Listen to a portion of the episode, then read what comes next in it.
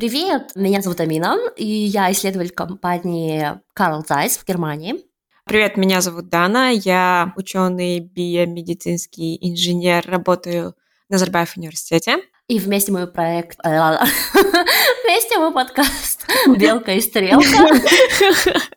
Нет, Сегодня Амину можно простить, потому что у нее коронавирус. Ну, неправда. Это шутку. Я ждала годами, когда наступит коронавирус. И когда Амина заболеет одновременно, я могу сказать эту шутку. Да, вообще.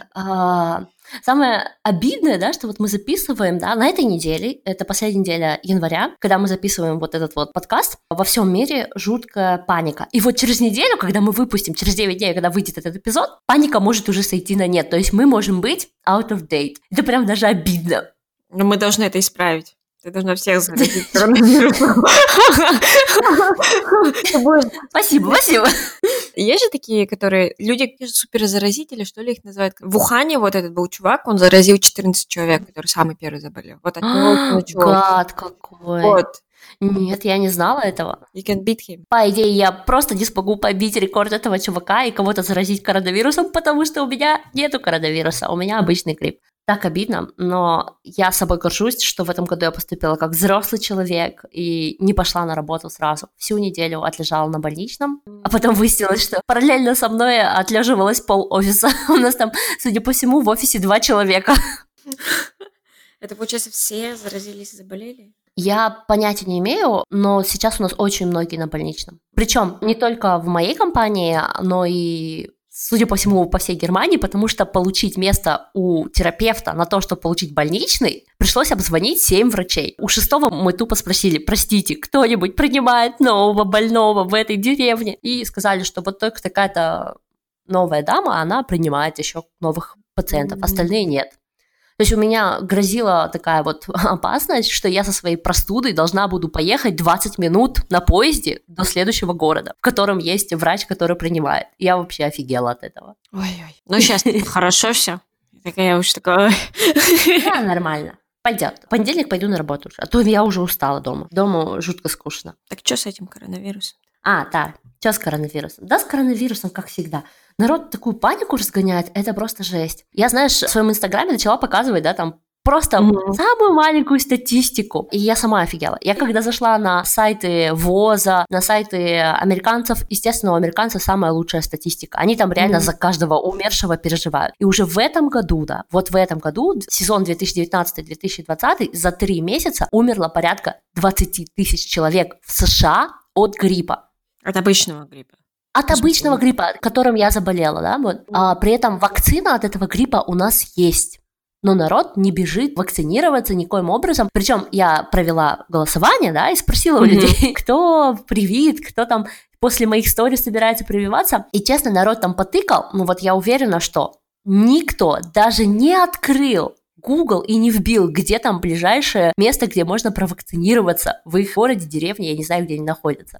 Я прям уверена, что ничего не изменилось от того, что я вот запостила. И ту же самую статистику я показала по Кори, угу. то, что от Кори умирает 142 тысячи человек ежегодно, и это еще при условии, что мы сделали, вот мы, человечество, сделали агромедную работу, несмотря на всех антипрививочников, но мы снизили смертность от кори чуть ли там, ну, очень много. Знаете, там было, по-моему, полмиллиона человек умирало, а теперь вот 140 с лишним, да? Или что-то такое. Эх, простите меня, я наверняка всю статистику переврала. Вы можете все это на ВОЗе посмотреть, а я болею, и у меня мозг кисельный. Ну, кстати, твою защиту, ну, я не знаю, в твоих постов на самом деле я прививаюсь от гриппа уже, на пятый или шестой год каждый сезон. То есть, и иногда бывает два раза. То есть и весной, и осенью. Но я не болею гриппом. Я не mm-hmm. болела уже пять лет, прям супер серьезно. Ты видела? не, я в этом году, знаешь, почему не привилась? А, потому что Смотрите, вакцину гриппа каждый год ее делают где-то с января по конец февраля. Потом проводят да. клинические испытания, и летом, где-то с августа по сентябрь ее производят. Так вот, вирус гриппа вот этого года, его же сначала нужно было предсказать, и они угу. его на три недели дольше предсказывали. Они закончили а на три недели позже составлять, какой же именно вирус будет в этом году. Там реально нужно угадать, там это очень большая такая статистическая работа проводится. И из-за этого прививку 2019 года начали завозить не в конце сентября, как обычно, а в Швеции начали завозить 10 ноября или примерно такого числа. Я два mm-hmm. раза ходила, чтобы мне привили уже от э, гриппа, но ее не было. Ее не было mm-hmm. пол- на полтора месяца, они затянули с этим делом. Вот. У немцев она появилась раньше, но я не могла осенью привиться в Германии. Плюс осенью я ездила в Украину, Марокко, Казахстан. Во всех этих mm-hmm. странах я не могу прививаться. Ну, то есть, ну как ты в путешествии нельзя прививаться? то есть до путешествия надо, а в самом путешествии это ненормально прививаться. Поэтому у меня не получилось в этом году привиться, только потому что вакцина задержалась. Вот. Ну, насчет кори, вот ты же тоже писала, я помню, в осень, весной, летом, где-то ты я делала... перепривилась.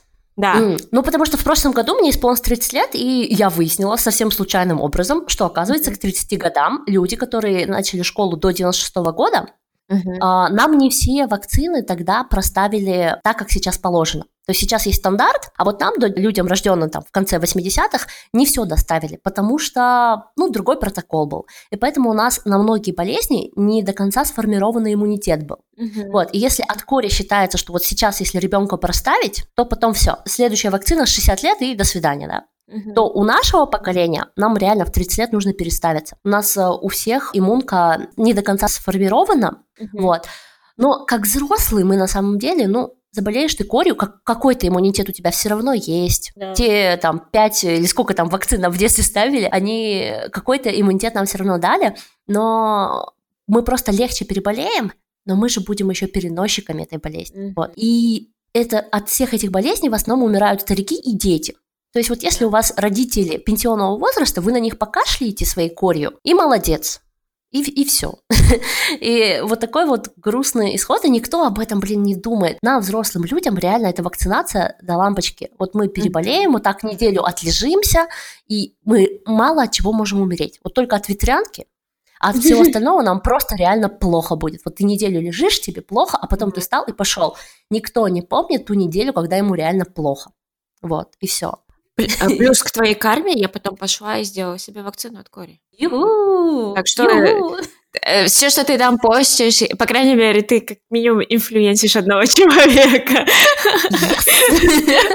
Да, Это круто, да? Да, нет, да, я перевакцинировалась от кори, и да, ну как бы я... А ты только от кори отвакцинировалась? Нет, там она как бы, по-моему... Она там от трех. Да, от трех. Корь, свинка и краснуха идут вместе. Да. На самом деле очень важно. Корь для нас, для взрослых, это вот поболел и пошел. Краснуха. Вот краснуха для нас, как для взрослых, очень важна, потому что мы общаемся с большим количеством будущих матерей. Мы сами того не знаем, а, но вот у меня возраст 30 лет, и вокруг меня просто беременеют все. Вот знаешь, такое ощущение, что на них посмотрю, и они от моего взгляда беременеют. I have a superpower. Ну, это на самом деле жутко опасно именно для нерожденных э, детей. Потому что даже родившийся ребенок, он проболел краснуху, стал и пошел. По большому счету. По большому счету, там от годика дети перенесут краснуху как чуть хуже, чем простуду. Неприятно, но... Эх.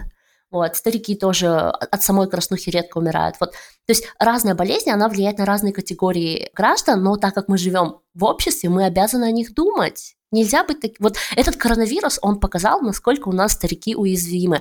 А стариков у нас к 30 году будет чуть ли там не 40% населения в мире. Ведь э, человечество стареет. И как бы не думать о стариках, ну какие же вы все сволочи. Подумайте обо мне. Ну кто вот, кто обо мне подумает? Я вот пахала всю жизнь, а вы не думаете обо мне. Кстати говоря, тема нашего, как, о чем мы затронули, вакцинацию. Ты, короче, ты начала, короче, с тяжелой артиллерии, да, я как понимаю. Но вообще у нас тема... Вообще я просто хотела пожаловаться. Но вообще у нас тема научные мифы. Юху. Ну, на самом деле у нас такой эфир. Мы хотели его недели две назад провести, но потом да. у нас произошла смена планов.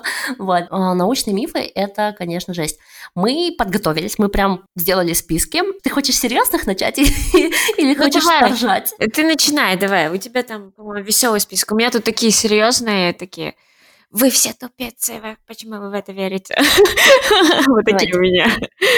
Мой кисейный мозг на самом деле придумал аж два мифа. Точнее, не придумал, а нашел, нашел. Я не придумываю миф. Я их только разрушаю. Ну, плохо. Смотрите, я же недавно вышла в новую компанию на работу, А, и у нас там такая беда, бедушенька, не хотят мне давать стол для, ну, который поднимается, знаешь, такой, ты встаешь там после обеда, а, э, стоя работаешь, он очень крутой для спины, прям супер классный, но чтобы его получить, нужно пройти небольшую медкомиссию внутри компании.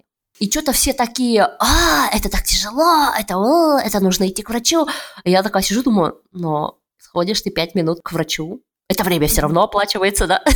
как бы врач подтвердит, что у меня спина больная, я просто так хрущу своим позвоночником. Мне кажется, все мечтают, чтобы я сходила к врачу. По крайней мере, я так думаю. Вот. Ну, в общем, альтернатива. Значит, смотри, у меня на PhD моя супервайзер, моя любимая Анна, она сломала какую-то кость, я не помню, то ли руку, то ли ногу, руку, руку она сломала, и какое-то время ей нельзя было вот так вот работать стоя. И она нашла выход. Она приперла на работу йога-мяч. Угу. И потом рассказывала, что есть исследования, как это полезно, то все пятое-десятое. Что вот ты сидишь, у тебя задействуются мышцы, то все. Ну, значит, отказали мне в этом столе, и поэтому я такая думаю, М, ну, Анна плохого не посоветует. Угу. Но я была бы не я, если бы я не пошла читать исследования на эту тему. И я нашла. С тех пор, как Анна сидела на своем йога-мече в 2015 году, провели исследования, которые показали, что это научный миф что на самом деле сидеть на йога-мече никак не снижает нагрузку на позвоночник, и тебе все так же больно. Но даже ученые продолжают так делать. Почему? Потому что нормальных исследований в 2015 году еще не было. Их в 18 провели. Вот, вот такая вот история. В общем, не сидите на йога-мечах, потому что это просто повышает ваш дискомфорт и, соответственно, ухудшает ваше психологическое состояние. Вот. Вот, а еще это пластик. Не надо пластик увеличивать количество пластика в мире. А если честно, я никогда не видела или и не слышала, чтобы кто-то сидел на йога-мече в офисе. Я вообще прогуглила, потому что я подумала, мало того, что я такая странная девочка, которая хрустит позвоночником, потом я раз такая приперла бы этот йога-мяч, вы думаю, мои коллеги вы просто офигели бы. Поэтому я решила просто сначала перестраховаться вообще, имеет ли это под собой какую-то, ну, логическую основу, да? и узнала, что нет, не имеет. Для меня самой это был такой типа, вау, надо же. Просто как все быстро меняется, да? Ну да, и моя супервайзер, она такая умная женщина, да, то есть она вообще супер, супер классная.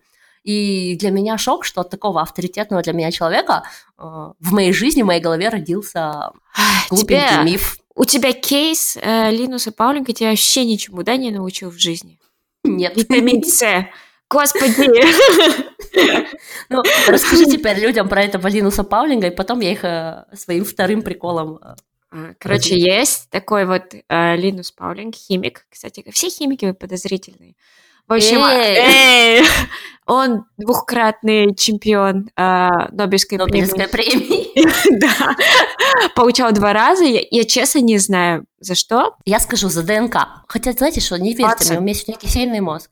Ватсон. Он с ними получил. Он с ними получил. А второй Линус Полинг был... Ну, второй не помню, но то, что он был в книге у Уотсона, про mm. ДНК, и его сын, он работал с Уотсоном а, в лаборатории и тихонечко сливал папины наработки, что папа скоро сделает такую публикацию. И Уотсон с, со своим другом такие, а, черт, надо быстрее, быстрее, быстрее публиковаться. И вот так они опубликовали, стащили все у бедной Розалинд, сволочь.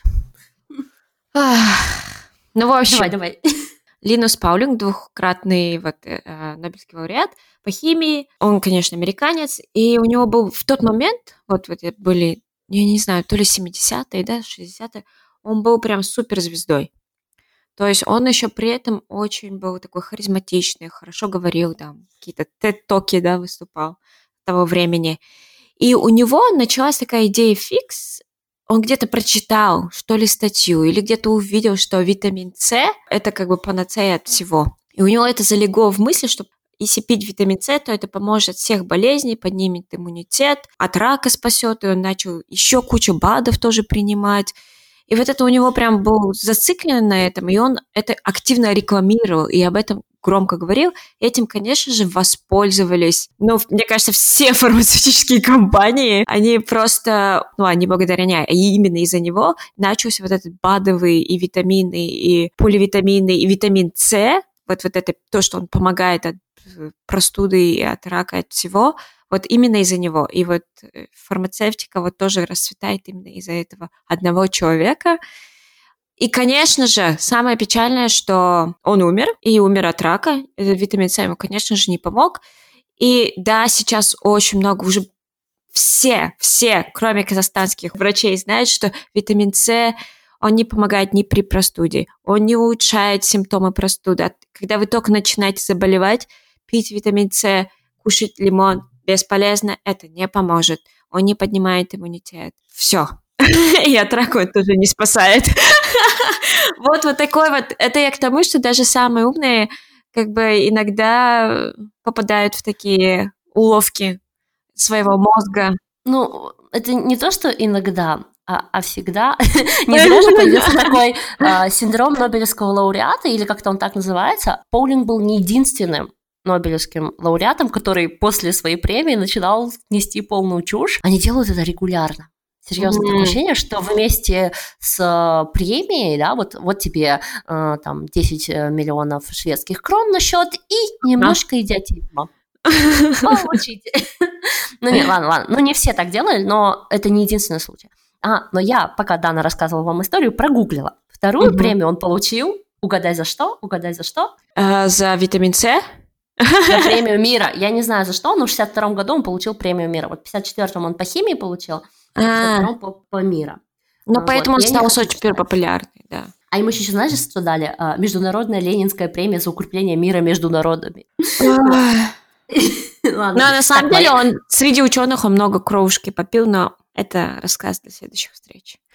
Ну, кстати, вообще, а, вот пока мы готовились к этому эпизоду, ну как готовились, я там между своими кашлями, приступами кашлями пыталась почитать, какие есть вообще у нас э, мифы. Выяснилось, что, во-первых, я, кажется, не знаю большинство мифов. Серьезно, оказалось, я настолько отстала в мракобесии, что даже неприлично. Как можно воевать с мракобесием, когда я не знаю своего врага в лицо? Оказалось, что в нано-мире этого, этого мракобесия больше, чем... Ну, просто любое слово «нано» берешь, и, и существует. Я вот... Ты вот знала, что такое нанопластырь? А, это пластырь 10 минус 9 размера. Я тебе не буду рассказывать, потому что продвигать мракопесие не наша задача. Дальше, слушай, есть нано-роботы, ну это логично, да, нано-мороженое. Вот ты жила и не знала, что есть нано-мороженое. Вот нано-мороженое могу рассказать, потому что оно очень мне показалось смешным. Оно безобидное, потому что оно реально такой маркетинговый идиотизм. Короче, а, нано-мороженое, идея такая, что когда ты ешь мороженое, да, там же льдинки, вот как бы вот это вещество мороженого, оно заморожено. И когда льдинки начинают таять, ага. у тебя высвобождается вкус. А если льдинки будут размера нано, тогда у тебя вкус будет ярче высвобождаться на языке, и ты такое, ммм, вкусно. Но фишка в том, что нано-мороженое, а, его замораживают с помощью этого liquid nitrogen, угу. Жидкий азот. Жидкий азот, да, вот. И там разница, нано-мороженое размером получается 15 микрон, обычное мороженое 30 микрон. А в научном мире вот это вообще не разница. Это совершенно не разница. То есть два вот, раза? Э, там, ну, в два раза, это тебе не, не на порядок даже. Ну да. И тем более там же это среднее значение, да, то есть какие-то обычные мороженые кусочки, они получаются 25, а какие-то нано получаются 20. Вот это вообще не разница. Вот. И, короче, там вот так прикольно, я сижу такая, думаю, надо же, а главное, у кого-то нашлись деньги проводить такое исследование. Ой, то есть... Э, странно. Я прям да. немножко... Ты меня заинтриговала, я теперь такая, я хочу погуглить, поверить в это. Вот распространяются мифы. Вот так они и появляются, вот так безобидно. Ну, поэтому я этот рассказала. Там на самом деле остальные нано-приколы, они еще круче. Но я почему не, пересказываю? Потому что, оказывается, на Ютубе есть а, много других а, классных научных популяризаторов. И они в декабре месяце uh-huh. сделали такой веб-сайт «Нано-прожарка». Мы потом скинем на него ссылку, наноразборка.ру называется. Ну, на этой нанопрожарке. Они сделали анимации четырех э, видных ученых. Это Ломоносова, Тесла, Менделеева и Эйнштейна. И заставили этих четырех ученых, да, ну как бы анимация этих ученых э, прожарить темы вот этих научных мифов, типа нанопластыря, наномороженого, космического лифта, там что-то еще. А, нанозубы еще, я так ржала с нанозуб, думаю, Капец, прикольная идея. Блин, так жалко, что это миф. Некоторые вещи реально жалко, что это миф. Да. Они там такой прикольный текст придумали. Мне особенно понравилось, как они обыграли, что кто у Менделеева был взять. Если ты не знала, у Менделеева взять Александр Блок. Это поэт. Если ты, опять же, не знал, скажи, что ты знал. Кто такой Блок? Я знаю, я знаю. Вот. Короче, они Менделеева заставили... Жесть. Короче, они заставили Менделеева стихами говорить, Эйнштейна там э, всякую. Мне, мне понравилось, как Тесла такой в одной прожарке в конце говорит. Это, наверное, подсунули эдисоновские э, агенты. Ну, и, короче, классный сайт. В нем очень много нано-мифов разрушено. Э, можно посмеяться, и это займет у вас там 10 минут. Но зато за эти 10 минут вы хотя бы чуть-чуть станете умнее. Но вот. мне кажется, нано это было ход топик лет пять назад. Сейчас уже, по-моему, не супер актуально. ну, это, оказывается, нам с тобой так кажется. А Ой, ты для скуш... всех остальных да, Короче, это ты... важно. Нет, это супер старые новости. Это на самом деле грустно, потому что нам с тобой так кажется. А потом ты идешь, и некоторые люди до сих пор верят в такую допотопную тему, как то, что Менделеев придумал водку. Вот этот э, я не знаю, школьный миф, да, уже, мне казалось, его столько раз везде объяснили, а народ все равно, он сделал водку, да. он сделал водку. Что ты не знаешь? Так, все. Это был последний эпизод. Нет, я знаю этот миф, но я никогда не задумывался о его правдоподобности, потому что я, ну, как бы, да, вообще все. Seriously? Сейчас ну, я тебе раскрою глаза. Но ага. люди помнят, да, у меня кисельный мозг. Как удобно вообще любую фигню можно нести и сказать, у меня сегодня кисельный мозг, кисельный мозг, кисельный мозг. А ты еще так не можешь Короче... говорить «Л» из-за того, что у тебя нос, ты такой «кисельный мозг, кисельный мозг». Ну, давай, водку, про водку давай, про мать, водку. Да там не водка, он, короче, исследовал а, физическую химию на растворах спирта и воды.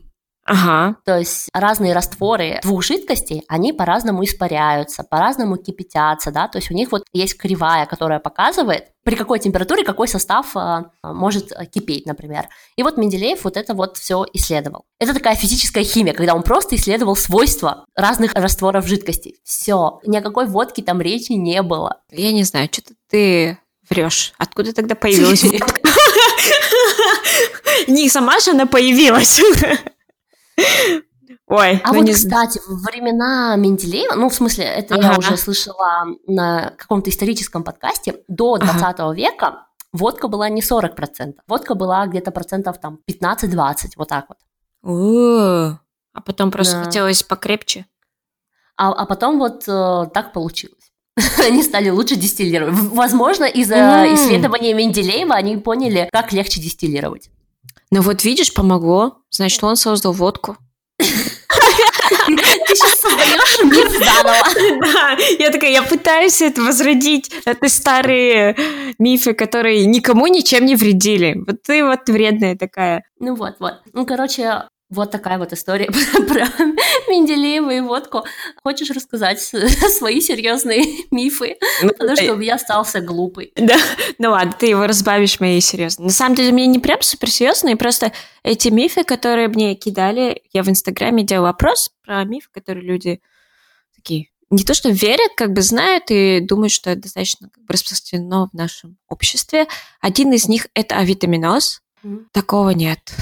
Но, в смысле, он есть, но на самом деле, чтобы добиться авитаминоза, вот особенно говорят сезонный авитаминоз, весной такие, ой, у меня такой авитаминоз, эх, эх, у меня там волосы падают. Я такая, я смотрю на человека, человек сидит такой, в норковой шубе, щеки у него лопаются от жира, он там э, слопал три согума за зиму, на 20 килограмм поправился. Какой витаминоз, чувак? Тебя не витаминоз, тебе надо килограмм 40 сбросить, это мне витаминоз. Так вот, чтобы добиться витаминоза вот серьезного, клинического, например, витамин В12, да, который нам все говорят очень важный, нужно просто год, реально год очень плохо есть. То есть вы должны быть там с беженцем год бегать от кого-то там в пустыне, да, там, египтян, например. Или просто быть алкоголиком целый год, просто бухать алкоголь, а сидеть на супер жесткой диете или просто голодать год, годами. То есть для того, чтобы добиться прям хорошего витаминоза, нужно несколько месяцев прям плохо есть. Ну или, опять же, быть алкоголиком ваши варианты, как бы вы предлагаете. То есть такого, как сезонного витаминоза, нету. Не бывает такого. Весной, когда вам говорят, врачи предлагают вам пить поливитамины или там что-то такое, это все миф, это все брехня, это просто чтобы сделать деньги. Хотите, чтобы на вас сделали деньги, вы хотите, чтобы ваша моча была более интересной, вы можете пить витамины, но это может быть, я, кстати, передоз от витаминов тоже достаточно вредный. Вот такие вот. Это не просто достаточно вредно. Я когда писала пост про биохакинг, угу. у меня в комментах написали, что гипервитаминоз на самом деле страшнее, чем авитаминоз. Да. Потому что, да, во-первых, до авитаминоза довести себя довольно тяжело. Да. А, мы так исторически сложились, да, что у нас же, ну, смотрите, раньше фрукты, овощи, они были сезонные. И зиму мы точно жили без всяких э, дополнительных витаминов. Да. При этом наш организм не научился синтезировать витамины. Почему? Потому что ему хватало то, что было вокруг. Да. То есть нужно было просто уплыть на корабле, и тогда, да, ты попадал в ситуацию, когда у тебя развивалась цинга. Но если ты жил на земле, угу. ходил среди людей, то ты в любом случае получал вот эти витамины э, в той дозе, которая тебе нужна. Вы не думайте, что вам нужно витаминов там 400 килограмм. Да. Да? На самом деле вам витамины нужны на уровне молекул, потому что витамины в нашем теле, они играют роль катализаторов разных реакций. Угу. И вам нужно вот буквально одна единственная молекула, которая повернет вот этот вот ключ зажигания определенной химической реакции. Угу. Вот вы съели одно яблоко. А, вот еще, кстати, научный миф. Прям э, миф то, что зимние фрукты и овощи, они не содержат э, Витамин. витаминов. Не, вот. А... Вот это, кстати, очень такой опасный да. а, миф. Да-да-да. Вот он стопроцентный миф. Потому что, поймите, когда какой-то фрукт растет, какой-то вот организм, то есть вот вы человечек, вы растете, да, у вас же не может быть такого, да, что вот вы плохо едите, и у вас раз там сердце не сформировалось, значит, вы уже не будете человечком, да, вы будете кусочком мяса, правильно? Я сейчас очень сильно утрирую, но простите, когда речь идет о мифах, речь идет об идиотизме. И приходится говорить на уровне, когда вот ну даже самый дурак поймет. Угу. Вот. Когда яблочко, оно формируется на ветке, оно не может не сформироваться с содержанием определенных веществ. Каких-то веществ будет больше, каких-то веществ будет меньше, да, зависит от того, где это яблочко висело, в тени, на солнышке, зимой, летом. Но совершенно, чтобы этих веществ не было, это нужно задаться целью, это нужно проводить большие научные исследования, чтобы вырастить такое яблочко, в котором нету ни одного чертового витамина. Вот просто нереально. Все, это И цель моей жизни. Почему? И теперь вопрос, почему вам вот это вот постоянно, почему вам вкуса не хватает, да, от чего это все зависит? Ну, потому что я вам уже сказала, одну молекулу, вам достаточно одной молекулы. Может, этой молекулы недостаточно, чтобы вам там на языке появился какой-то вкус, угу. но достаточно, чтобы у вас что-то запустилось, да. организм. Все. То, что вы не почувствовали своим языком, может вы, может, вы много сахара едите, может, вы много соли едите, вы просто вкус перестали чувствовать. Это тоже вариант, ребята. В вот. депрессии вы потеряли вкус к жизни. Но, вот, но, кстати говоря, зато витамин D, наверное, возможно, мы должны об этом оговорку сделать, что да. витамин D, да, действительно, его может не хватать, и особенно там, в странах, как Швеция, например. Но это уже другой случай, и если у вас в жизни... О, подожди, подожди, подожди. Вот ты сказал другой случай, поясни людям, почему. Ну, ну, потому, ну, потому что витамин D, он, получается, синтезируется, когда вы там, находитесь, да, под ультрафиолетовыми лучами, и две недели на море, да, оно, к сожалению, не может, тем более, если вы мажете крема, да, там 50 SPF, которые защищают вас от ультрафиолетовых лучей, то как бы как вы не получаете витамин D. Э, его можно получить от еды, да, конечно же, там рыба, все такое. Все зависит от того, насколько вы часто кушаете рыбу. Можно желток яйца, например, ну, много разных есть. Как бы, если вы кушаете хорошо и сбалансированно, то вам не нужно тревожиться о даже о витамин D. А, вот. Но нужно его проверить. На самом деле я ходила и проверяла, у меня оказался достаточно низкий уровень витамин D. А, я недели три пила такие ударные дозы, чтобы как бы его привести в порядок, и сейчас у меня все окей. И да, потому что я редко выхожу на улицу, я сижу дома, и у меня не так часто происходит рыбный день, но теперь я вот начала чаще кушать. Вот это мне такое. Поэтому витамин D это серьезно, и он, да, прям серьезно влияет на здоровье, на как бы настроение общества, и на кости, да, на, как бы, на крепкость ваших костей. Это тоже важно.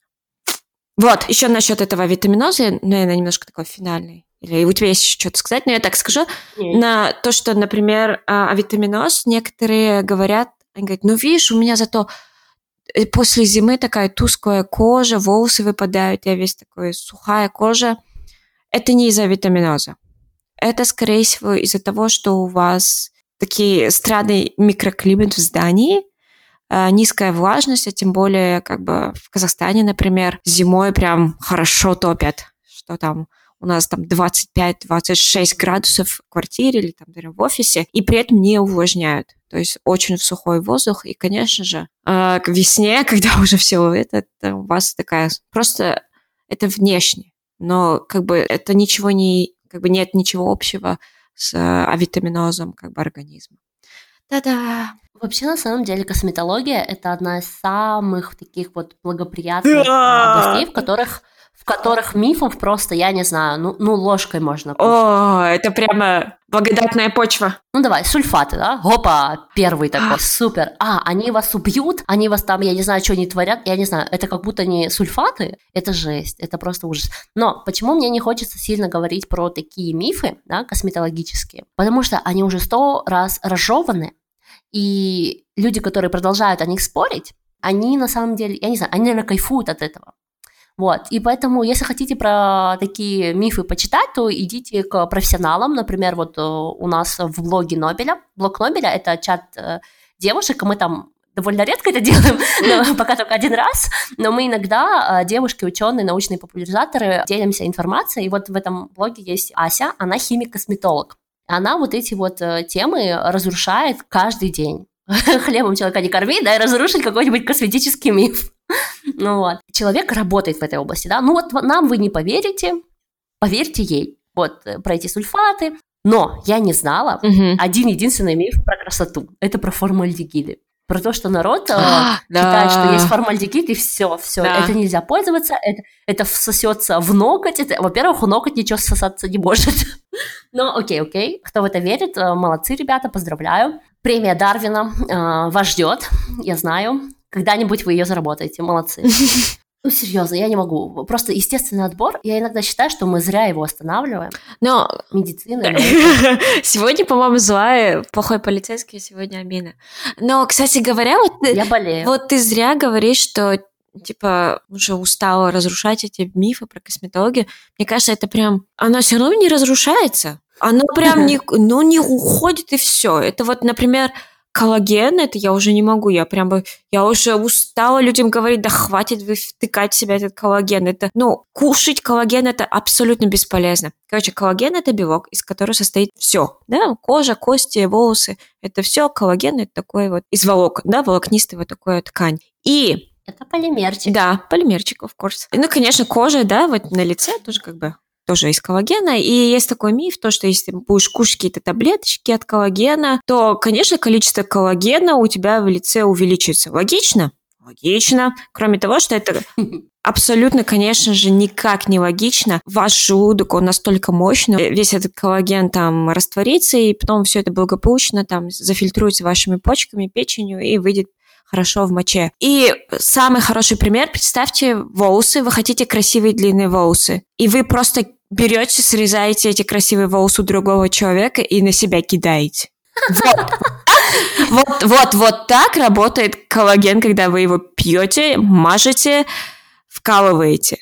Он никак не отразится на вас. То есть лучше ваша кожа, ваши волосы длиннее и красивее не станут. Ты сейчас просто взяла и испортила день многим. Женщина. Забрала у людей последнюю надежду.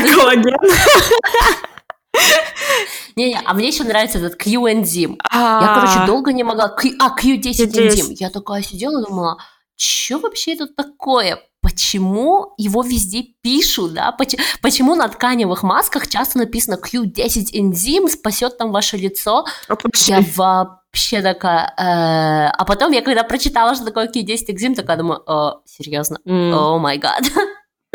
Знаете, все вот эти вот молекулы, они очень большие. Угу. И реально, разницы нет. То, что вы их глазом не видите, это не значит, что они супер маленькие, да? Для ваших клеточек они все еще большие. И разница между тем, что вы на себя поливаете литры коллагена, вкалываете в себя этот Q10 энзим и сыпите волосы через другого человека, вот вообще никакой. Прикиньте, прикиньте. Да. Не, это действительно так. Этот коллаген, он вырабатывается клетками кожи. То есть в реальности вместо того, чтобы заливать коллаген, нужно заливать специальные какие-то сигналы или какие-то молекулы, которые заставляют эти клетки вырабатывать больше коллаген. Вот это более умный подход. И да, вы можете, например, мазать ретинол. Это, да, клинически доказано, что он действительно помогает выработке большего количества коллагена, и реально significantly more, и помогает как бы эластичности кожи. Я сама пользуюсь ретинолом, всем советую. Любой формулировки, любой крема, где увидите, просто мажьте, это хорошо.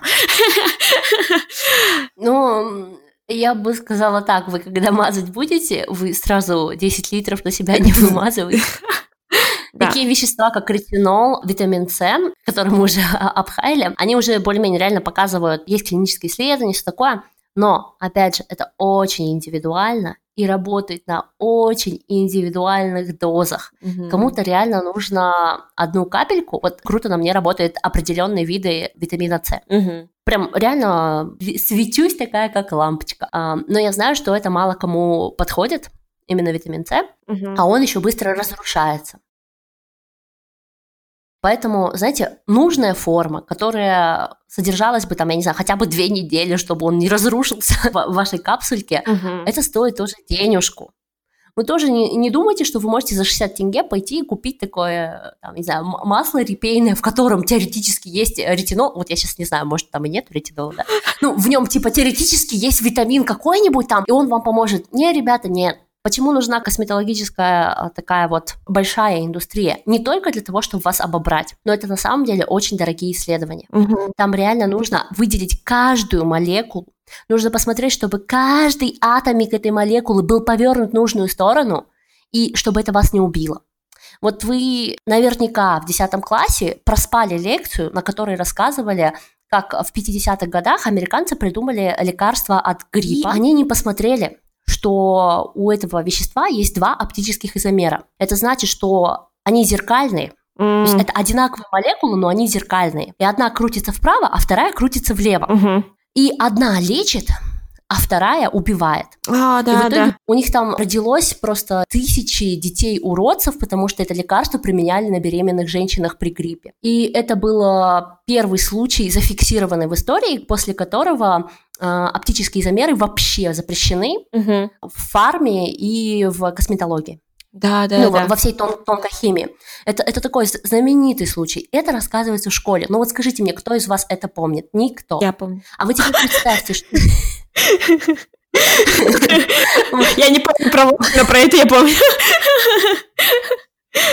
Вот, там, короче, просто фишка в том, что хотя бы вот этот один единственный тест, да, вот представьте, вы получили новое вещество, вам нужно посмотреть, а бывает ли оно зеркальное. И если оно бывает зеркальное, может ли один вид перейти в другой? Угу. Потому что у вас одинаковое количество молекул, да? Вам это нужно проверить на уровне молекул. Вот представьте, сколько может стоить такой тест. Да. Сколько химиков нужно, чтобы это провести? Какое оборудование нужно? Оборудование нужно очень точное и большое. То есть это должен быть огроменный микроскоп и должен быть очень чистый источник света, который будет поворачивать эти молекулы. Угу. Молекулу нельзя как мышку растянуть на лабораторном столе, да, и посмотреть, что она там творит. Это очень тяжело работать в такой среде на уровне атомов, но это дорого. Это, это понятно, что это есть, и это дорого. Вот. Ну, вот, хотите жить, и хотите, чтобы это было эффективно, и хотите, чтобы вы после этого выжили, поэтому мы тратим столько денег на эту всю фарму и все такое. Да. Кстати, пока готовилась к этому выпуску, угу. еще наконец-то разобралась, что такое дженерики.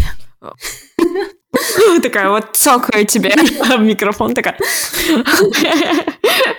Ты же знаешь, что такое дженерики? Расскажи да. людям, э, потому что мне пришлось прямо, я села и прям почитала. Я просто никогда не задумывалась. Дженерик — это, ну, я не знаю, как это красиво сформулировать, definition. Например, один из самых таких хороших кейсов — это Viagra. То есть Viagra – это не общее название всех лекарств. Ну, все знают, для чего оно, да? Это название именно бренда, продукта, да? И у него, получается, сколько-то там лет был он под патентом, и, то есть его химическая да, формулировка была под патентом, и никто не мог ее воспроизвести. Никто не имел права, то есть никто не мог производить точно такое же химическое вещество, потому что оно защищено патентом. Но у патента есть срок действия. И как только он закончился, все компании начали выпускать лекарства, похожие на Виагру, То есть такой же химической формулировкой, просто под другим названием. Намного дешевле, конечно же, там в 10 тысяч раз дешевле, и их называют дженериками. То есть это те лекарственные как бы, вещества, которые... Аналог. Аналоги, Аналог. да, вот, аналоги. Э, более дешевые, не знаю насчет, насколько они более... Фишка в том, что в патенте сообщена конечная формула. Да,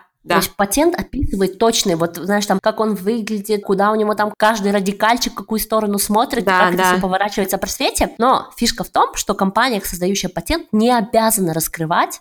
Технологические процессы. Да. И получается, что компании, которые проводят дженерики, у них есть ответ, угу. и было 20 лет, чтобы они э, с нуля создали производство, пока угу. патент работает, вот. Угу. И им не нужно проводить количество клинических тестов, которое нужно было, чтобы сделать первоначальный патент. Угу. Вот. И фишка в том, что как бы проблема с дженериками в том, что для того, чтобы сделать хороший дженерик, угу. там нужно пройти очень тяжелые ну, стандарты, довольно высокие. Вот. И получается, что в странах, в которых можно доверять, например, если в Швейцарии есть компания Novartis, которая создала вещество, угу. и потом компания там какая-нибудь другая швейцарская берет и создает дженерик, то мы можем доверять швейцарскому государству, которое проводит а, стандартизацию обоих процессов, и мы можем точно доверять второй швейцарской компании, что она получила точно такую же молекулу, как а, Novartis. Угу. И теперь вопрос, можем ли мы доверять там какому-нибудь э, казахстанскому заводу в том, что он создал тот же самый дженерик, или там российскому заводу, вот. Или индийскому. Да, или индийскому. Потому что Индия это, по-моему, прям центр выпуска дженериков. То есть, если вы посмотрите все лекарства, которые дешевые, которые аналоги, да, европейские, если вы посмотрите страны производства, это Индия, но мы не знаем, какие у них там стандарты качества. Такая же ли это молекула, как, например, в швейцарском да, лекарстве. А там еще оказалась такая фишка, что я не знала, ну, как бы я вообще не задумывалась, да, дженерик, не дженерик. Написано вещество, значит написано. А оказывается, что некоторые компании готовят первую партию нормальную, Угу. А потом, и типа вот э, этим славится наш СНГшный рынок, что мы часто первую партию для лабораторных тестов делаем нормальные, а потом делаем всякую фигню. Подешевле. И... Да, я вообще такая сел, думаю, что, что, что? Что мы делаем? Мы что, такие придурки? Жесть просто. В общем, сердце мое распилось. Ой, а еще один у тебя. Ну, это прям не миф, это прям трагедия, если честно. Да. О! Да, ну, ау. Давай, ладно. Я, а... я меняю жанр просто из да, uh, ты прям... мифов древней Греции к трагедии. Трагикомедия. Вот, еще а, один еще миф. комедию. Хочешь, расскажу комедию? Давай. Давай го. комедию расскажу, потом ты миф. Давай. Комедия про паспорт Рамсеса. Вы когда-нибудь слышали такую историю? По интернету ходит, я в школе видела этот мем, что есть мумия Рамзеса II. И ей в 70-х годах типа сделали паспорт, потому что по законодательству в Европу нельзя въехать даже мертвому человеку без паспорта. Ну, как бы Рамзес там умер 4000 лет назад, я не знаю, сколько тысяч лет назад, но вот. И, типа, это было требование французов. И тут на этой неделе или на той неделе этот миф был реально разрушен, потому что на самом деле этот паспорт его не создавали. Но была статья, в которой было написано, что египтяне настолько переживают, что французы не вернут эту мумию после того, как ее подлатают, что вот э, даже думают сделать ей паспорт для того, чтобы Рамзе стал гражданином Египта. Французские исследователи решили над этим поржать, и где-то это в статье упомянули. Теперь в 70-е года нет интернета, и просто ученые, знаешь, друг другу как байку прикол это рассказывали. И к 90-м годам, когда появился интернет, это уже стало полноценной версией. Кто-то пошел и сделал картинку паспорта мумии Рамзеса. Смешно? Даже такая, даже у мумии есть паспорт европейский. Египетский. Египетский. Ой, Ой все. Не хочешь египетский паспорт? Нет, мне кажется, не хороший. К нормальному мифу, который мне тоже прислали наши фанаты, можно ли отморозить себе почки или яйца, сидя на холодном полу? Как думаешь? Эм, ну, это надо очень долго сидеть. Как долго, думаешь, нужно сидеть? Ну, я не знаю. Э, ну, как бы, так как я была за полярным кругом и слушала лекцию про обморожение, угу. люди там сидели в минус 27 по 5-10 часов, чтобы у них отморозились пальцы. Теперь, чтобы отморозить почки, которые находятся внутри, Мгм. я очень тяжело себе это представляю. Просто внутри мы довольно теплые, и у нас Мгм. есть такие механизмы защиты, да, то есть я- я это не биолог, но я предполагаю, что у нас есть механизмы защиты, что когда мы начинаем болеть, э, там, когда у нас кожа охлаждается, все остальное, там, кровь, все это начинает как бы замедляться, и, и тогда мы как бы в таком состоянии анабиоза, и, и там не успеет ничего отморозиться. Ты как бы такой раз, и, ну, я не знаю, ну, давай, давай, помоги мне. Нет, нет, я, я не помогаю, потому что ты действительно права, чтобы отморозить себе пальцы, вы должны, ну, чтобы почки конкретно отморозить, вы должны как минимум несколько часов на морозе, там минус 24, да, например, быть без одежды и просто сидеть там. Прям. И так, ну, и ждать. Ой, когда же у меня отморозится?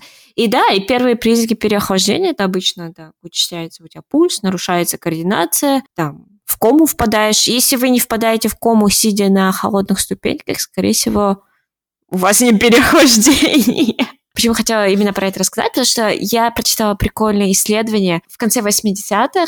Американские ученые, им я верю, а, делали эксперименты на почках мышей. Они, короче, их поднимали. Да, они поднимали температуру им до плюс 41 и опускали температуру до 30. Не минус, а просто 30 даже градусов, да, почкам. И на самом деле перегревание намного вреднее для почек оказалось, чем даже переохлаждение. То есть для того, чтобы переохладить почки, даже просто вытащив их из органа и переохладить, это очень прям очень нужно постараться, поэтому не бойтесь сидеть на холодном полу. Да, она разрешает, все будет окей. А, отморозить прям почки очень сложно. Если у вас болят почки, Отморозить голову, мне кажется. да, но можно ли отморозить, например, э, яйца, которые чуть ближе к полу находятся? Э, тоже вряд ли нет. Вообще, я всегда думала, да, что яйца потому и снаружи мужчин, что им полезно немножечко прохладиться. Потому что внутри тела-то жарковато. И, видимо, там синтез хуже идет. Вот. Я на днях просто слушала программу «Все как у зверей». Может, ты Ага. знаешь ее? Нет. О, это очень прикольная программа, все как у зверей. Там а, ведущая катается по миру. У меня так ужасно с именами, да, я потом напишу имя у, у ведущей. У нее шикарный голос, прям такой сексуальный. Прям слушаешь, и прям хочется ее слушать, вне зависимости от пола. И, значит, она а, ездит по миру, а, смотрит, изучает разных животных, и на примере животных рассказывает, а, почему люди такие. То есть, например, там, почему самка заводит маленькую отдельную там какую-то норку себе, да, вот потому что она получает такой-то, такой-то бенефит от самцов, и вот у людей это иногда тоже так вот проявляется. Или, например, она там рассказывает, вот детеныши у других животных, они вот такие-то, такие-то, а вот наши детеныши, они вот такие-то. И теперь понятно, почему наши детеныши, они вот, как это эволюционно появилось именно у людей. То есть э, программа «Все как у зверей». И она рассказывала про вот, про вот этот момент, э, что почему яйца у мужчин вне тела, да, то есть Мгм. почему сперма формируется вне тела. Вот, но там 7 минут, так что я не буду вам рассказывать, почему. Ты не будешь спойлерить? Нет. Посмотрите сами, у нее реально лучше получается, у нее более сексуальный голос, чем даже у меня с простудой. Э, Да, да, у тебя сейчас голос с хрипотцой. Ну, я не сказала прям сексуально, но с хрипотцой. Спасибо. Это мой самый сексуальный голос. Ой. Ну, в общем, да. Короче, всем можно сидеть, и девочкам, и мальчикам. Сидите. Ой, что там, какие еще есть веселые? А, во, про этот посидение. Как думаешь, ты можешь посидеть за ночь из-за стресса? Э, Я сомневаюсь. Почему я сомневаюсь? Э, Ну, потому что цвет волос – это все-таки пигмент, это химия. Ну, как бы волосы и ногти, да, они вообще уже не подвергаются изменениям так таковым, потому что они уже отросли. И, наверное, можно, я не знаю, чуть-чуть Не. там посидеть со временем, но чтобы за ночь, чтобы все пигменты за раз, Нет, да. хрен знает. Не. Я верю, что можно полысеть. Вот полысеть я реально могу поверить, потому что э, корни, эти, как зовут, луковицы, они все-таки в голове, ты начала стрессовать, ну, там, как-нибудь кровообращение нарушается, и, и все луковицы такие, до свидания, до свидания. А как у тебя по длине может пропасть пигмент, учитывая, Нет. что к нему у тебя нету доступа, Мгм. кровь туда не идет. Мгм. Ну, короче, ну что, я права? Ты права, ты молодец. Э, аплодисменты. Следующий, следующий я тебя спрошу. А, мох растет только на северной части стороне дерева? Или как? Или, или как ты думаешь? Ну, в школе говорили так, но учитывая, что ты спросил, то вряд ли. А, на самом деле, мне кажется, что немножко это проблематично, да, я, я всегда задумывалась, почему так. Говорили как? Потому что там тень, да, угу. и сыра, да, типа с той стороны. И меня вот всегда это немножко удивляло, потому что в лесу с высокими деревьями всегда тень. Угу. И сыро со всех сторон. вот, но я не знаю, я вот не, не маховед, так что расскажи мне. Нет, нет, ты права, ты опять права, ты на самом деле... Черт! Нет, ну... Еще тем более все зависит, на каком полушарии ты, ты находишься, правильно? Ведь если там, например, ты а, находишься а, на, на северном полушарии, то получается, когда солнце продвигается от экватора на север, то солнечные лучи доходят с южной стороны, правильно? И под небольшим уклоном, они строго вертикальные, поэтому так и получается, что у тебя на северной стороне, да, действительно меньше света, да, попадает и затеняется. Kinda makes sense, но а что если ты в Австралии? То там все наоборот. Давай по одному еще мифу. Какой твой самый да, любимый? Okay, у меня очень э, короткий миф. Это я не хочу говорить про гомеопатию, потому что это очень, мне кажется, тоже такой, как косметология, такой миф, который уже тысячу раз развенчали уже, мы понимаем, что гомеопатия не работает. Просто был такой забавный кейс. Одна певица в Америке, у нее была супер депрессия, она напилась каких-то лекарств дома в попытках самоубийства, там оставила драматичное сообщение. И заработала язву желудка. Да, уснула, проснулась в больнице, там ее промыли желудок. И с ней ничего не случилось, знаете почему? Потому что она верила в гомеопатию, у нее все лекарства были гомеопатические, и, и этим она никак не могла отравиться, потому что там активных веществ, скажем, лекарств было меньше, вообще не было. То есть она просто выпила какие-то сахарные таблетки. Да, да. И вот, это я к тому. Это, по идее, плюс, вот, это единственный плюс гомеопатии. А, вот, и один из кейсов у меня, почему я хочу немножко про гомеопатию, у меня например, спросили вопрос, вот наши фанаты, про анаферон. Это что? Расскажи мне. А, это лекарство, которое прям супер популярно в Казахстане по советскому пространстве. То есть его прям реально, если ты там заболела гриппом или чем-то, то прям тебе этот анаферон, виферон, в общем, втыкают и вот а, от гриппа лекарство. Но это гомеопатическое лекарство его производят в России, и они каким-то ухищрениями смогли сделать так, что это лекарство убрали надпись гомеопатическое средство. Прикинь? Вот и продают его как лекарство. Но если вы внимательно посмотрите, даже если вы, может, знаете Асю Казанцеву, она делала даже расчеты, сколько там активного вещества в этом анафероне, да? То есть там, например, на одну дозу там написано в таблетке содержит 0,203 грамма активного вещества. Звучит как нормально, да, хорошее. Но там поставлена звездочка, угу. сноска, прикинь. И в этой сноске сообщается, что действующее вещество там содержится в концентрациях 10 минус 15 на граммов, нанограммов на грамм. Вот. Это Прикинь, это конкретный развод. Если вот как просто, просто реально сесть и посчитать вот э, авогадру, вот это все, это все посчитать, сколько там вообще на таблетку приходится веществ, это 3, 10 минус 27 грамм вещества, но 10 минус 27 грамм, это, блин, на 3 порядка меньше, чем атомная масса, единицы массы, это меньше, чем масса там протона или там нейтрона. То есть вы поняли, что там нет никакого активного вещества. То есть анаферон это просто плацебо. Это просто красивые вкусные сахарные таблеточки. А вредно ли это? Нет, Возможно, конечно. нет. Хотя, подожди, если у вас диабет, то да. Да. А, ну, я не знаю, может быть, честно, есть плацебо, эффект плацебо, он действительно доказанная вещь, это как бы и кому-то она действительно помогает, но я не знаю. Ну, я просто, я не... Ну, мне, я, честно, я такая жадный человек, мне просто жалко вот этих денег, но, может быть, для душевного спокойствия, вот мамочки, я понимаю, почему мамочки, может быть, дают своим деткам, потому что, ну, честно, ты просто хочешь помочь своему ребенку, и ты не знаешь как. И вот, вот это лекарство ты даешь, даже хоть эти сахарные таблеточки, но у тебя на душе становится чуть легче. Но знаешь же, что помимо этого эффекта плацебо есть эффект ноцебо. И вот он э, срабатывает наоборот, он, он да? получается Ты не знала? Эффект Нет. плацебо его вообще вот нулевых и в десятых довольно хорошо изучили. То есть плацебо – это когда ничего нет, но ты психологически готов, чтобы это работало. А ноцебо – это когда оно есть, и оно тебе не помогает. То есть ты настолько психологически готов к тому, что у тебя вакцина не сработает, лекарство не mm. поможет, что твой организм умудряется заблокировать активные химические вещества. Вау. Wow. Прикинь?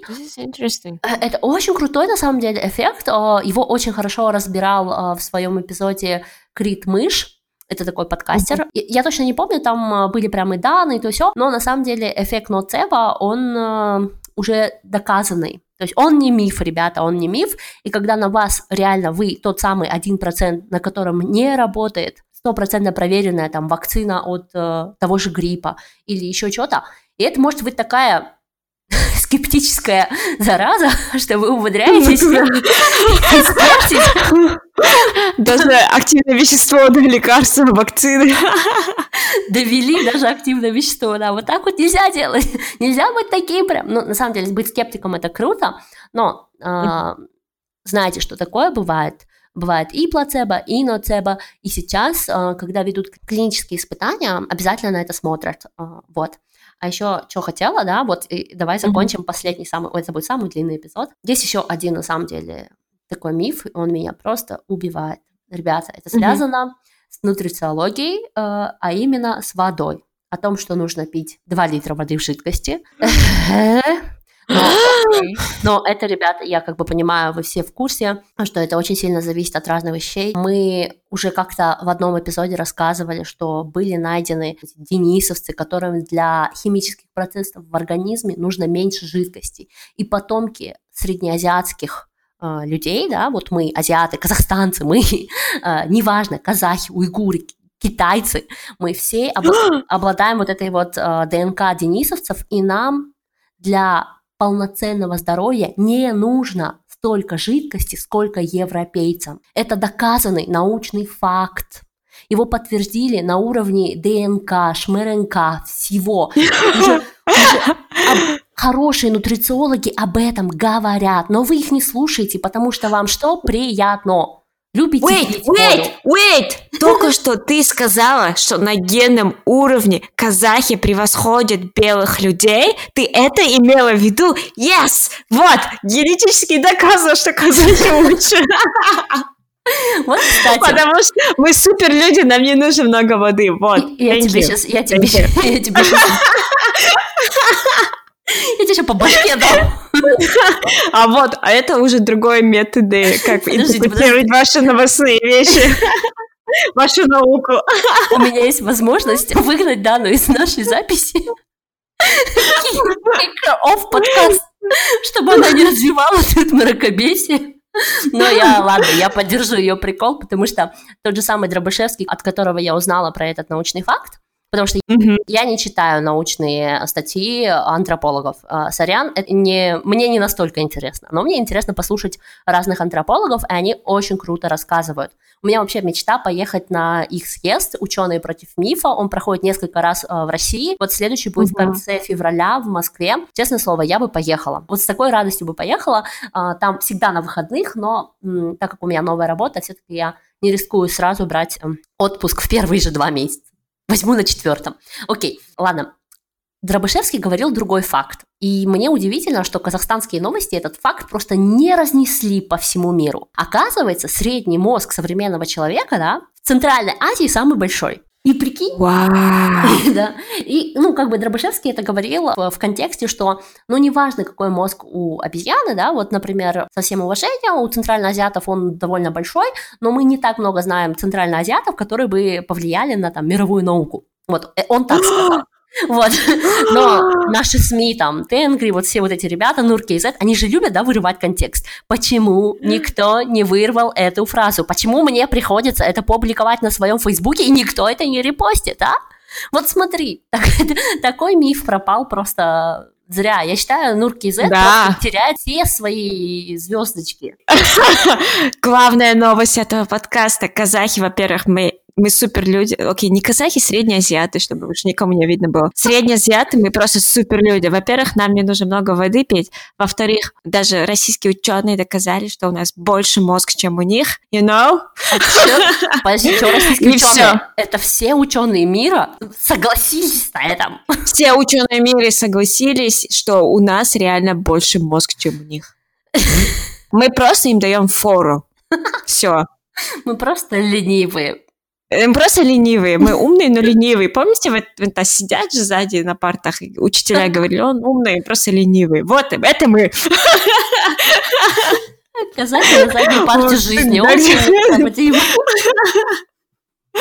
Вот.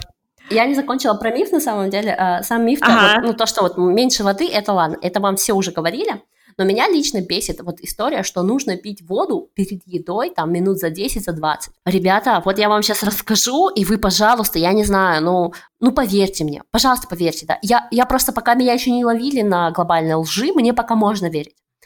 Ваш желудок – это такая прикольная штука, что он, знаете, почему на боб похож? Потому что все тяжелое, оно проваливается вот в эту выемку внизу. А все легкое, типа жидкости, проходит насквозь в течение пяти минут. Скушали Мгм. супчик, мясо застряло в желудке, бульончик скатился в кишечник. Выпили водички, она прошла дальше. Выпили колу, она прошла дальше. Вот вы колу, когда пьете, у вас через час уже позывные в туалет. Это не просто так. Потому что она насквозь идет. Почему вы думаете, что вода не как кола? Просто кола, она еще там много другое мочегонное с собой тащит, да, Э, поэтому очень резко хочется в туалет. Но все люди, которые пьют жидкость каждые полчаса, они знают, что они хотят в туалет постоянно. Это нормальный факт. А когда вы, блин, пьете эту несчастную воду перед обедом и говорите, что вы поменьше покушаете, ну это такое даже не плацебо, это прямо дебиледо. Это дебиледо, Да. ребята, так нельзя делать. Я добавлю такое, то, что миф, то, что тоже еду нельзя запивать водой, во время еды нельзя пить воду, потому что она как бы тоже, типа, разбавляет, и ты съешь больше, у тебя желудок набухает, и ты будешь жирный. И я такая, сори, мне, наверное, много фэтшейминга будет в этом эпизоде. Я вот тоже сидела с девушкой, и она мне это в лицо говорит, вот, я не пью воду с едой, чтобы не поправиться. И девушка не самых худых, я такая смотрю на нее, ай-вай, вот эту самсу убери, вот этот пирожок убери, вот это вот тебе точно поможет, а не, ты толстеешь не из-за того, что ты пьешь воду с едой. Ой, Чё, такая, Это сто процентов последний эпизод. Во-первых, он длинный. Во-вторых, мы всех испортили людям жизнь просто. Не, ладно, ребят, смотрите. Давайте так, вот вы просто подумайте, да, что вот есть организм и есть вы, да, и организм, он пережил в разных видах миллионы историй, да, значит, у него точно есть защита от дурака. А вы как бы дурак. Вы там над собой ставите эксперименты, и организм, он под вас отжестится. То есть вы там начинаете воду пить, он такой, ну ладно, чуть-чуть увеличим количество э, кислоты в желудке. О, вы перестали пить воду, окей, чуть-чуть ее уменьшим. Вы там начали меньше сахара жрать, больше сахара. Он, он, все это аджестит, он все это понимает. Если вы питаетесь разнообразно, организм такой, yes, и живет. Если Мгм. вы начинаете страдать фигней, он сдохнет, потому что защита от дурака, она не вечная. То есть, когда вы один раз сотворили что-то глупое, организм может вас от этого защитить. Но если вы постоянно творите чушь, причем еще с таким убеждением, я не пью воду, чтобы у меня там э, не развился... У тебя разовьется язва желудка, гастрит, и будешь страдать запорами, милая. Все. И как бы... Да. Я хочу просто остановить это. Это безумие. Возможно, этот эпизод надо разделить на две части. Мы подумаем. На этой веселой ноте я бы хотела сказать после этого эпизода, если вы останетесь с нами, спасибо, что вы остались с нами. Э, Спасибо за то, что отвечали на наши вопросы про ваши мифы, которые вы нам высылали. Надеюсь, мы хоть какие-то там рассказали, показали, посмеялись, э, э, стало кому-то что-то яснее, понятнее, более критично относиться к тому, что вы потребляете, какую информацию. Ну вот, да, с вами была Дана. А, подписывайтесь на мой инстаграм, да, на нижнее подчеркивание Шинигами. И Амина, Амико 2011. Подписывайтесь также на наш хэштег Белка Стрелка подкаст и рекомендуйте нам. А, и, и спасибо большое за то, что вы нас так залайкали, что Apple подкаст остался. Пока-пока. Пока-пока.